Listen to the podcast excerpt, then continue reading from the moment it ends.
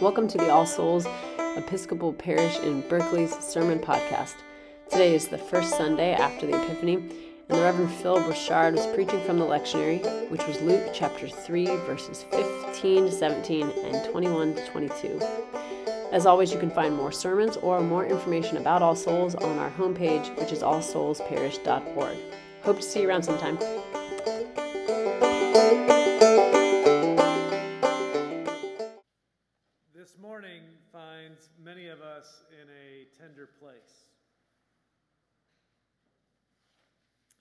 Past week, we endured the traumatic remembering of what was revealed about our nation a year ago in our country's capital. And just, uh, just today, uh, just being here or, or not being here in person, it's hard to know sometimes what, uh, what the risks we take are faithful? Are they foolhardy?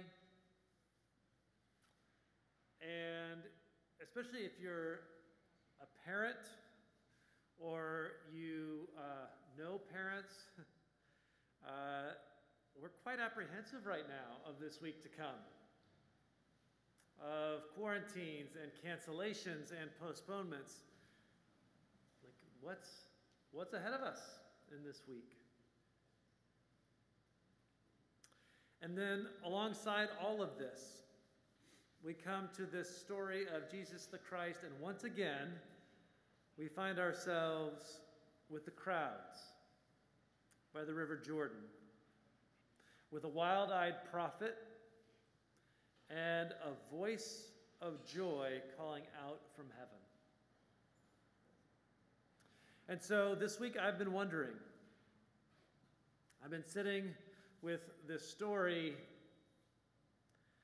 And even in the space we're in, in this sacred story, I think there is some hope. And I found this hope this week in three places in questions of longing, with the unquenchable fire, and in the place where form and function meet. But first, the questions. I've been really grateful this past week for the work of New Testament scholar Shively Smith because she holds up for us a really important word that you'll find in this text. And that word in Greek is prosdokeo. And it means waiting, expecting, hoping, watching. Waiting for something that is not yet known. Uh, we heard it earlier in the word expectation that we heard in verse 15, as in, as the people were filled with expectation, and all were questioning in their hearts concerning John whether he might be the Messiah. And so I think the reason why I find it to be so helpful is because Professor Smith notes that often when the writer of Luke's Gospel and the Acts of the Apostles, that two book set, when the writer uses it, they put it in the hearts and minds of the collective. This is never just about one person. As in, the groups of people that are there by the River Jordan, or those who follow Jesus of Nazareth, these groups always have questions. And sometimes these questions um, are accompanied by feelings of fear, sometimes by feelings of hope. But the questions of these groups always come with a sense of longing. And in this morning's text, it feels like we might have all of them, all the feelings. Because in our gospel passage from Luke we just heard, we find this group of people gathered by the River Jordan. And they've heard John's uh, challenging teaching, one that resonates very truly. And so they're filled with this longing, this wondering, this expectation. And it's palpable enough that John can sense what's on their hearts as they wonder could he be the one? Could he be the one?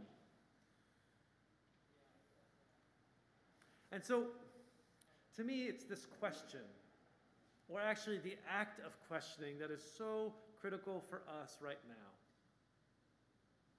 Because in Luke and, the, and Acts, whenever the crowds ask questions, even when they come from a place of fear, Professor Smith reminds us that this is actually not a sign of unfaithfulness.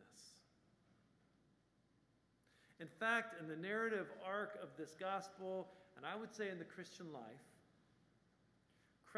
questions of longing have a very clear purpose. Because it's in the questions, it's in the wondering, it's in the searching that we seek God here and now. And the questions lead the way. And so it's my sense that we are actually supposed to identify with the crowd and its questions and ask questions of our own.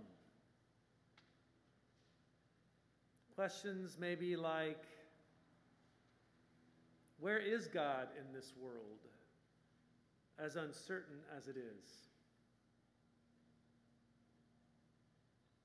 Where is God in my life,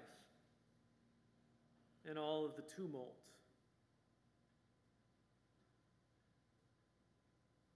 Where can I place my trust?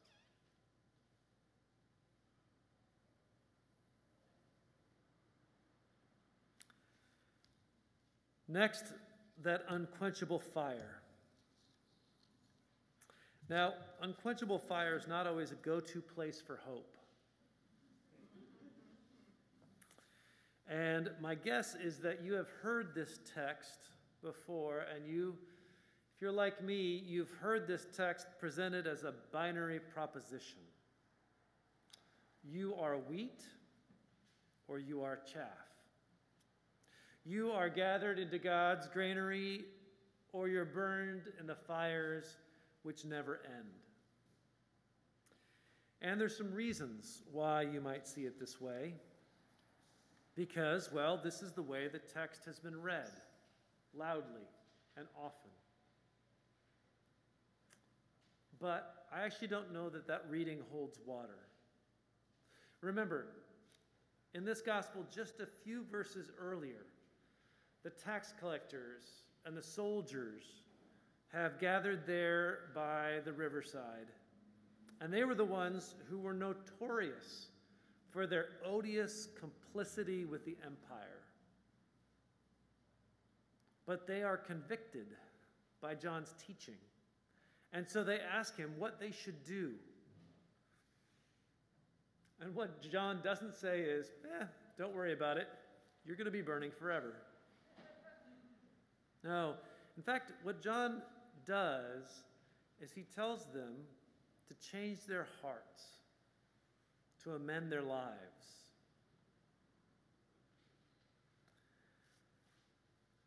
So, what if the, the burning of the chaff isn't about a final judgment, but is instead about removing the things that prevent us from turning anew to God? Perhaps that's what repentance is.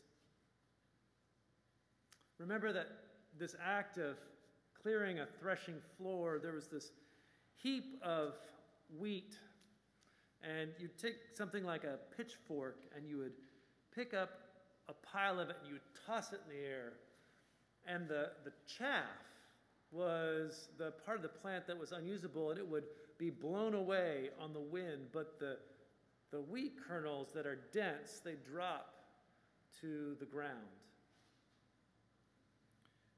And so I wonder if repentance is a willingness toss our lives, to toss ourselves up into the air, trusting that the chaff, the parts that are no longer needed, that, that can get in the way, that aren't fruitful, that we can let them go.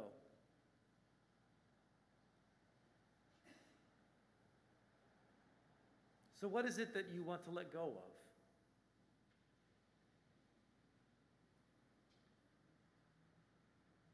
As you seek a new way,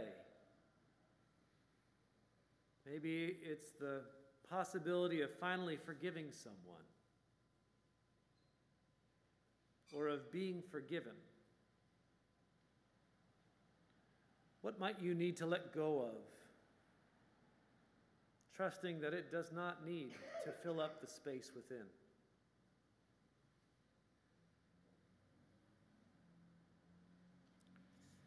Finally, the, the meeting of form and function. When Jesus himself comes to the river and is baptized, something remarkable happens.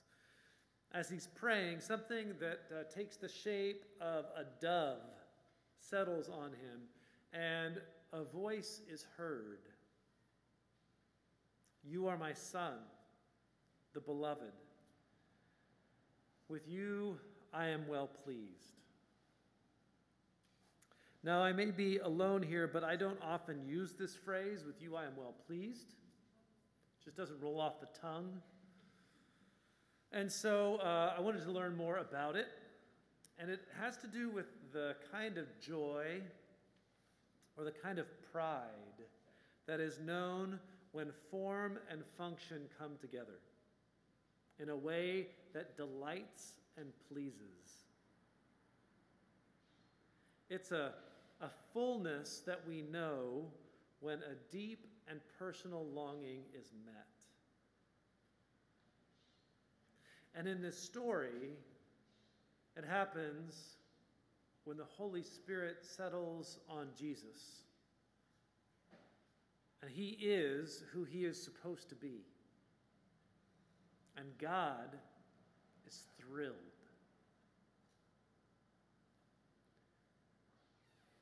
What if that's the wheat?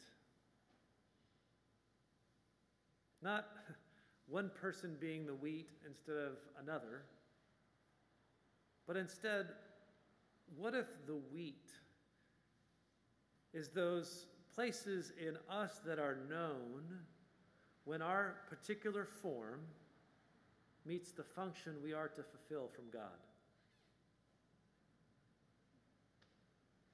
What if, regardless of the chaos of our lives, or maybe especially in those times of incredible stress and turmoil, what if those were the very times when we are to let go of the chaff, the pride, the fear, the need to control, and trust that God is pleased, overjoyed, filled with pride when we trust who we are supposed to be?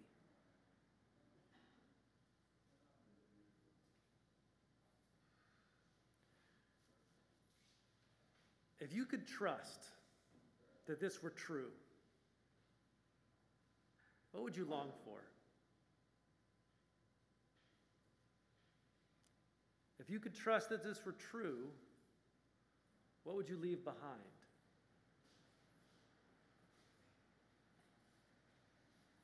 If you could trust that this were true, what would you do?